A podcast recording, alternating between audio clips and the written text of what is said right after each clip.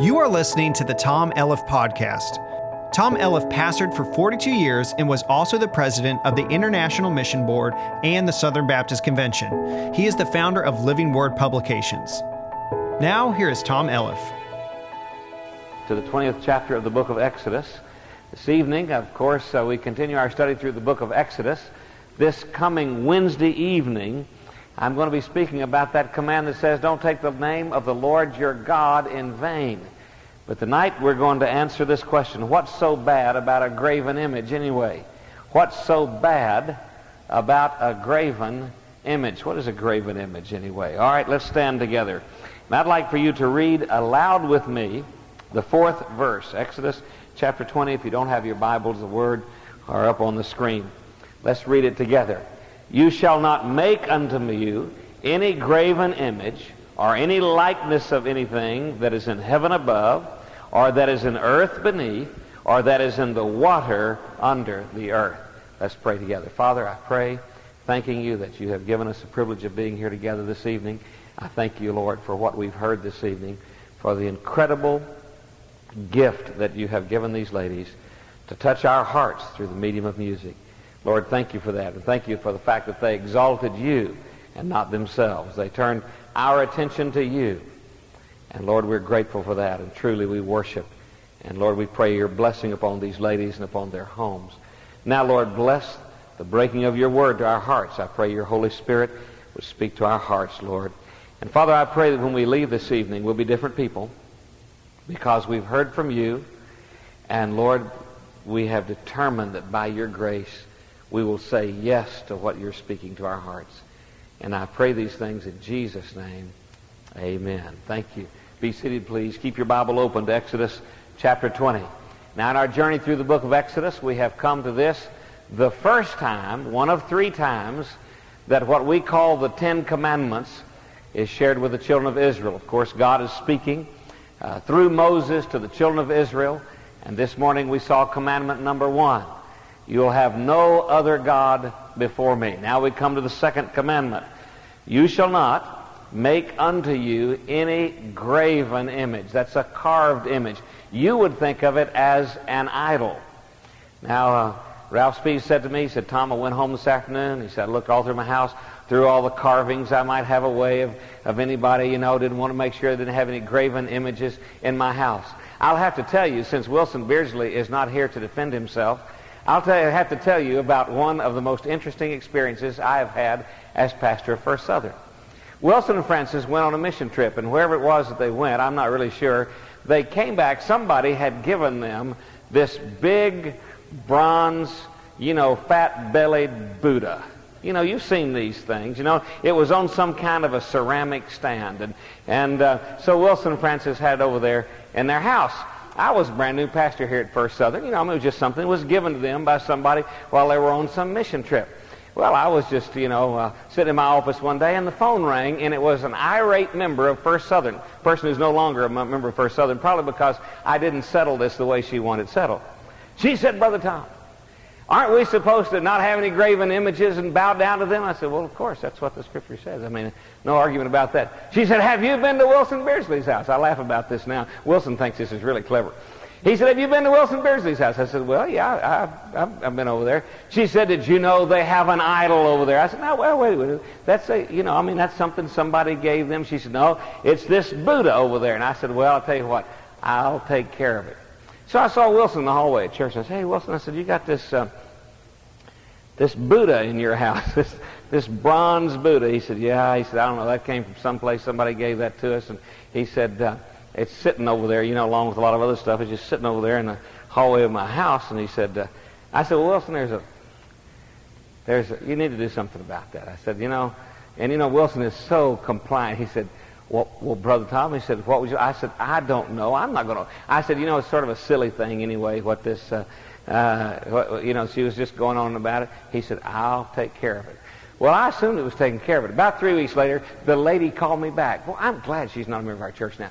She called me back, and she said, well, I thought you were going to take care of it. I said, well, I, I talked to Wilson. I said, I think we did take care of it. I said, but I, I'll check with him somewhere. I saw Wilson in the hallway again. I say, Wilson, I said, you know that big-bellied Buddha you got? you got there? He said, yeah. I said, somebody said that that was, he said, yeah. He said, but he said, if she was over my house, said she should have looked real closely. I said, why? He said, I hung a gold chain around his neck with a cross on it. That's a, that's a Christian Buddha.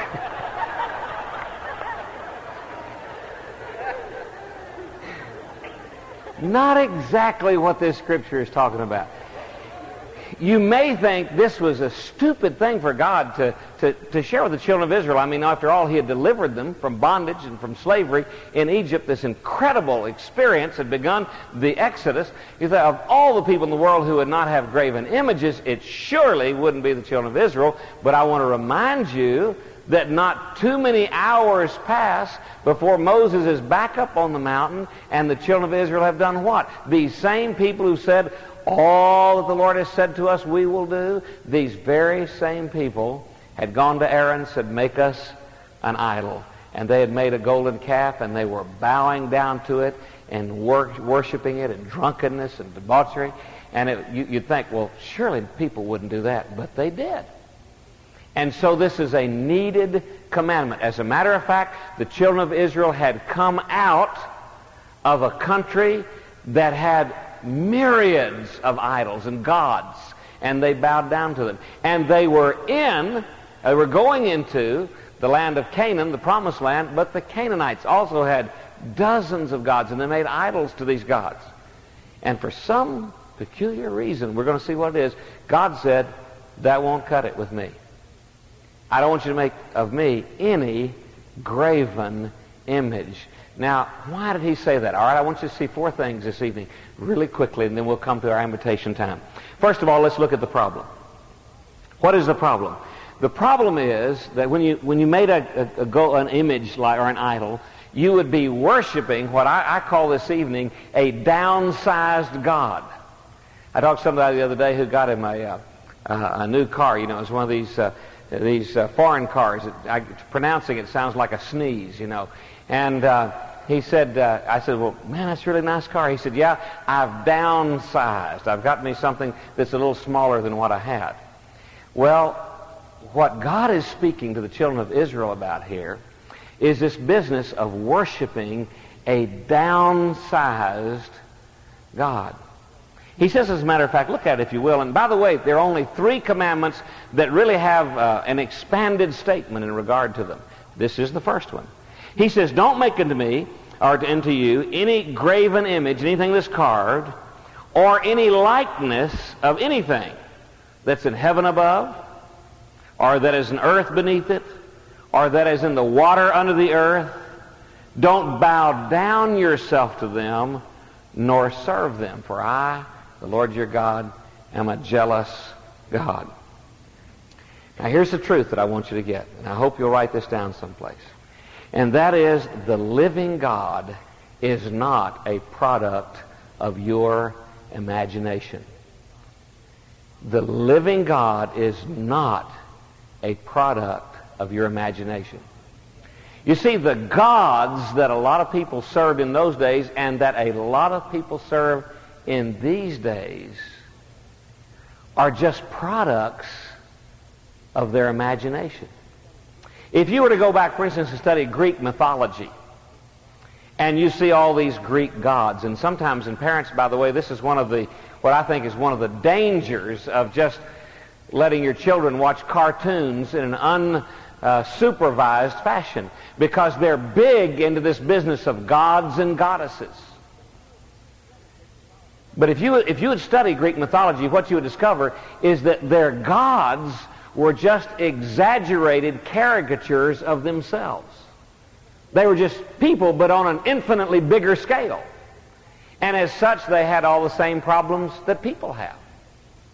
You know, they lied and they cheated and they got angry and they got, uh, you know, they wept and they, they had battles. I mean, they were just bigger than life people. Why? Because their gods were born out of their imagination. You say, that is so silly. Hey, let me tell you something. Most of the people in this world believe that God is simply what they think him to be.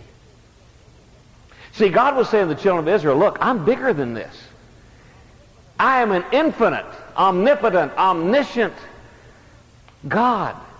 I'm not, I'm not a figment of your imagination. I'm not something you've dreamed up. And I don't want you to take something out of the air or on the earth or under the earth and carve it and say, now, now this, this is sort of a pic. This is God. This is, and, and God is contained in this. Because God's not a figment, friend, of your imagination. But there are a lot of people who think that.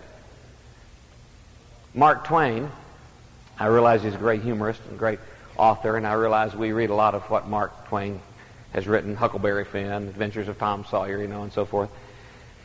But you know, Mark Twain was a very profane man. He was not a godly man. He was a very profane man. And uh, he wrote a series of essays one time. Some of you all may have read them. They're called Letters from the Earth. And, and uh, in one of his letters, he expresses what many people feel about God. The letter, uh, there's a little poem. It started out like this. He said, If I were God and God were me, I think that I would kinder be. Now, what was he saying? He said, God's sort of off a little bit. I could do a better job at being God. He was saying, in essence, God is restricted by what or by who I think he is. And I would imagine that even tonight in this congregation, we went around and, and, you know, let you stand up and say, all right, tell us how you see God. Some of you all would see him as this grandfatherly figure, you know, is up in heaven. Some of you see him as a policeman that blows the whistle. Some of you see, see him as somebody just loving. Some, and and some, the reason I know this is because, you see, there are people who are sort of pushing God right now. You're violating some of his commandments. You know they're the commandments of God, but you just can't seem to bring yourself to believe that God's really going to do anything about it. Because, see, the people in your life haven't really done much about your violating their commandments. And you sort of get by with it. You get by with breaking the speed limit, and you get by with saying a few things and doing a few things, and, and folks give you lectures, but they never do anything, and you think that's the way God is. You see, here is the problem. Worshipping a downsized God. Now, What's the purpose of that? Why would anybody want to do that? You see, the purpose of having a downside God is that you're attempting to walk by sight rather than by faith. That's the reason they wanted to have these little gods, something they could carry around with them so they could say, hey, God's with us. Well, where? Well, he's over here. In fact, they would have family gods. If you uh, go to Cambodia, for instance, where the Ellises are, uh, for instance, if we were to say in the, the Goldiana Hotel, which is much like many other hotels, uh, you come down the stairs. What's there? There's a little little God image. There's a little shrine, and uh, you know every morning people bring a cup of coffee. Apparently, their God likes coffee. I don't know if it's decaf or caffeinated. I have any idea. There's a there's a cup of coffee, and there's uh, I think there's some fruit, a banana usually is laid down there, and it just sits there all day. You know, now that works with me. I mean, I can look at food and get fat, but I, I, you know, this stuff just this stuff just sits there all day, and the next the next day they come along and they change it. You know, it's another cup of coffee, you know, and an, another banana, and it, and it just sits there. You say that's that's so crazy, but see, these people are walking by sight. We're okay. It's there. It's there. Nobody's moved this thing. This is it. This is our place of worship. They are walking by sight rather than by faith. You see, to believe in the God of the Bible, you got to have faith. Faith is a gift from God. He will give you the gift, the ability to believe in Him. You wouldn't even know anything about God if He didn't tell you anyway. You wouldn't even think of God. One of the, one of the best arguments I know against evolution but you don't need a lot of arguments against evolution. I mean, it's just a bankrupt theory anyway. But one of the best arguments in terms of society is this. Evolutionists believe that man would be a product of the sum total of the events of his past. If that were the case, we would never have for ourselves laws that were beyond our, our willingness to keep them. But you see, we have had in our system, always out ahead of us, this standard, these principles that are beyond what this sinful heart wants to do. That says what? Somebody gave us those. Somebody put those there. And so people created, you know, they would have these gods. These are our family gods. I could take you to some different places in the scripture. Time doesn't permit tonight. Where, where are the family gods, you know? Well, we got a little, we got a little box of gods over here. We're getting ready to move. And, you know, the prophets, they were big on this. They said, you guys are so weird. He said, you'll take a, a tree stump and you'll cut it in two. And out of half of it, you'll make a god. And out of the other half of it, you'll heat your coffee. He said, and you'll worship the god and drink the coffee. What in the world are you talking about?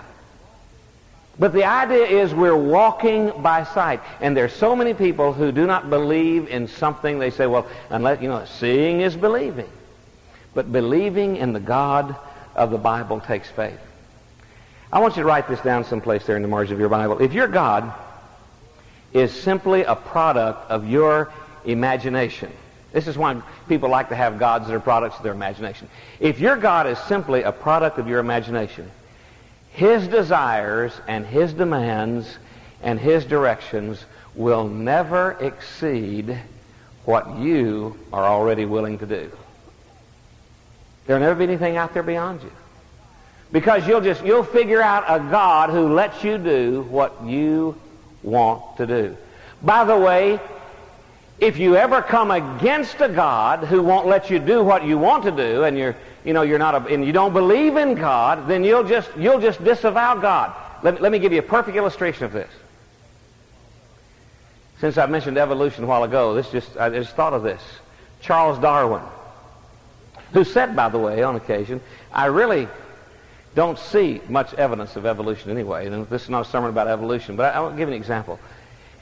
He openly admitted that he and his friends determined to be atheist and to figure out some other way of, you know, everything happening here on this earth.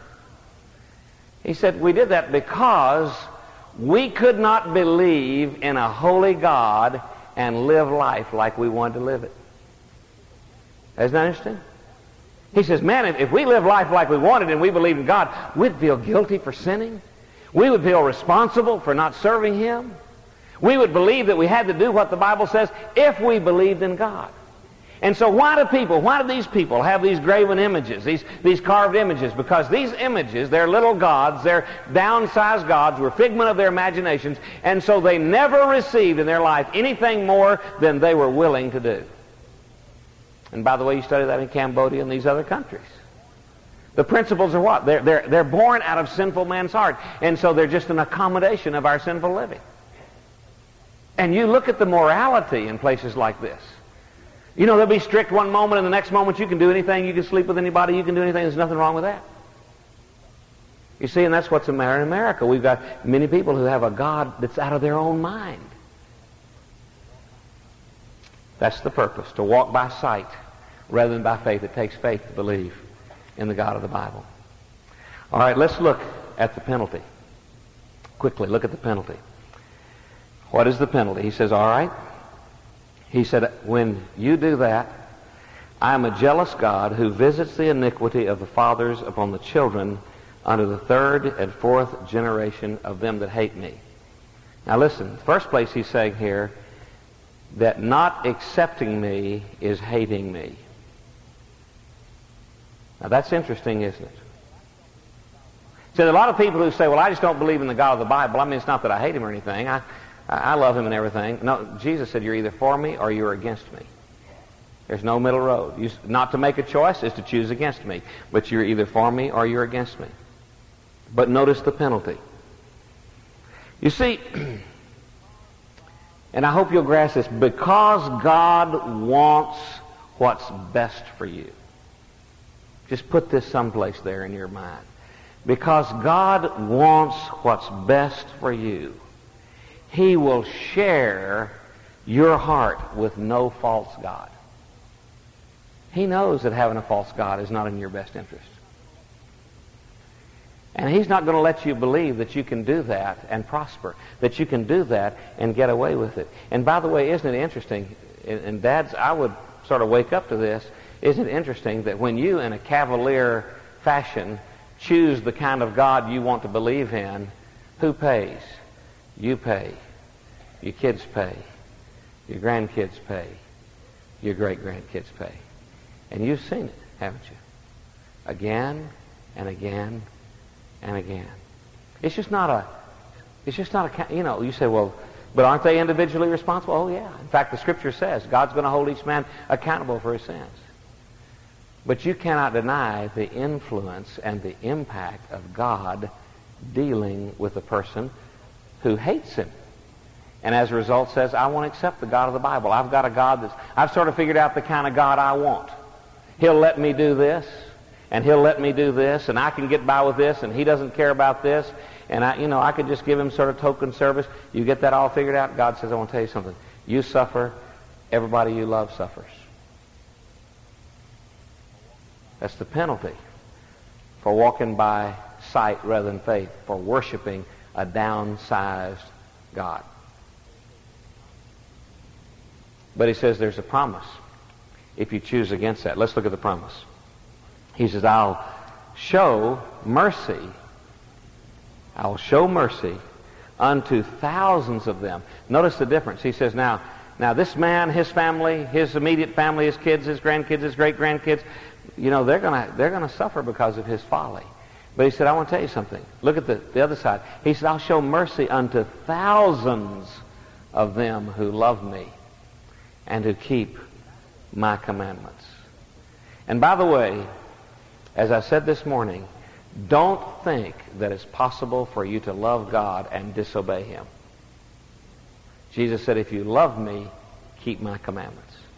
Why do you call me Lord, Lord, and do not the things that I say unto you.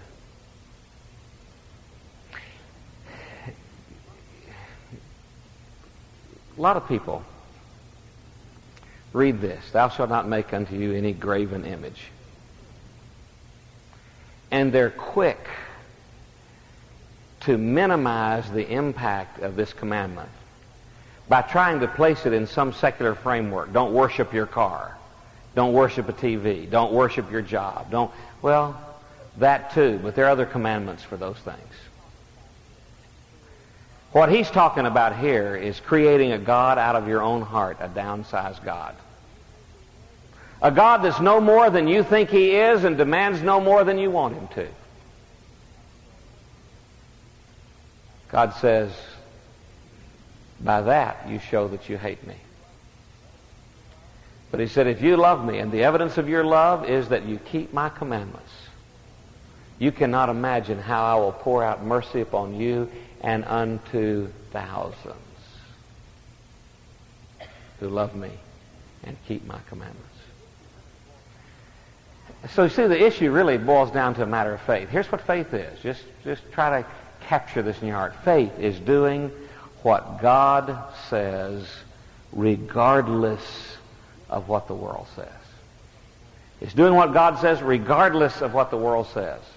And by the way, it's the ultimate expression of our love for God. Hebrews 11, 6 says, without faith it is impossible to please Him. You, you just can't please God without faith. Romans 14, 23 says, whatsoever is not of faith is sin. And faith demands that the God about whom you read in the Bible and who is infinitely more than even this book contains is really there He's really right about all that he does. As someone has said, his laws are like the ingredients on the package of life, and you're free to mix them up your way and not his way. But if you mix them up your way and not his, what you get won't be what he pictures on the package. But if by faith you say, God, I believe in you. What you say to me is right. I will obey. By your grace, out of a heart of love, I will obey you, he says then I will show mercy upon you. I won't do what I ought to do. I'll show grace. I'll do something I don't even have to do.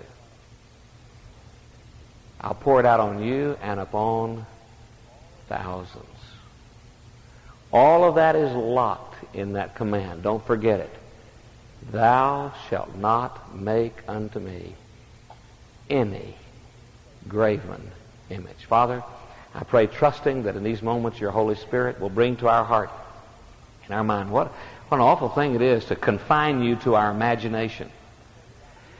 To refuse to accept what the Bible says about you or what the Bible says we should do and how we should respond simply because we don't think we want to or because that's not, not a, the kind of God we want to have. Lord, I pray tonight you would strip away the veneer of our pride and our sophistication and cause us to understand that you are a holy and righteous and just God, not simply a product of our imagination.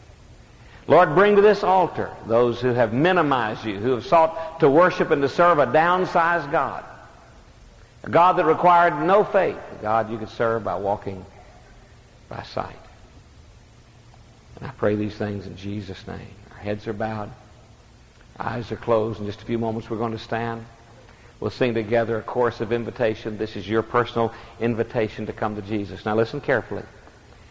When we stand, some folks are going to come to this altar and be seated over here to the right. They've joined our church in recent days. Maybe you were baptized uh, recently or you joined from another church recently. We've not introduced you. I'm going to ask you to come be seated over here to your right where it says seating for new members. Prayer warriors will be coming. Counselors will be coming. But what about you? You see, I believe there's some here in this auditorium who need to come to this altar and say, Lord, I have, I have had such a puny idea of who you are. And I thought I could just get by with all this stuff and that you wouldn't do anything about it. Because I thought you were confined to my thoughts, my imagination. But you're not. And I see that, that I have, in one sense, I've not taken a chisel and some stone, but I've worshiped a downsized God. I've made a graven image. A God out of my own imagination. And I've only served you the way I just imagined that I would want to be served. And so you need to come and repent of that here at this altar. It could be that you're not a member of this church and God's just been dealing with your heart about joining First Southern. I would encourage you, wherever you are, you may be here tonight for the first time. You may have been here many times. You just come and find one of these counselors and say, look, I want to join. We want to join this church. Would it be great for you tonight to respond to God in that fashion? And then I believe there are always people in our services, always people in our services, who would have to say, you know, the thing that really bugs me, the thing that really bothers me, is that I don't have the confidence if I died, I'd go to heaven. I want to. I'd like to. No question about it. I think I might, but I don't know for sure. And if I asked you, where were you when you repented of sin and believed in Jesus? You might be hard pressed to say, you know anything about it. Or when did that happen in your life? That you met the King of Kings, the Lord of Lords, the Prince of Peace, the coming Savior. Old things passed away, all things become, became new. You're on your way to hell, now you're on your way to heaven. You say, I don't have any memory of that. And I'm not sure if I died, I'd go to heaven. I don't know when I repented and believed. Well, dear friend, tonight you can do that. And I want to urge you, when we stand and I lead us in prayer, when I say amen, I want to urge you to join others. Just come out down to this altar, find one of these counselors standing here, and just say, look, I'm coming to trust in Jesus. I'm coming to trust in Jesus, and it'll settle it in your life. And you can leave knowing your sins are forgiven. You have abundant eternal life. They want to pray with you, give you some information. They'll go with you to a private counseling area, give you some information that will help you grow in your faith. With your head bowed and eyes closed, let's stand together. Father in heaven, I pray, trusting now that your Holy Spirit will just move in this place. Lord, we've worshiped you through music. We've worshiped you through your word. Now, Lord, open our hearts to the truths of your word. Change our lives. Lord, I pray you would not find us callous or cold or determined that you're just going to be the God we think you can be. Lord, help us to melt before you, realizing you're a holy, awesome, infinite God. And you say, I will give you mercy and I will give you grace. Father, I pray that many would come to say yes to you tonight. And I pray it in Jesus' name.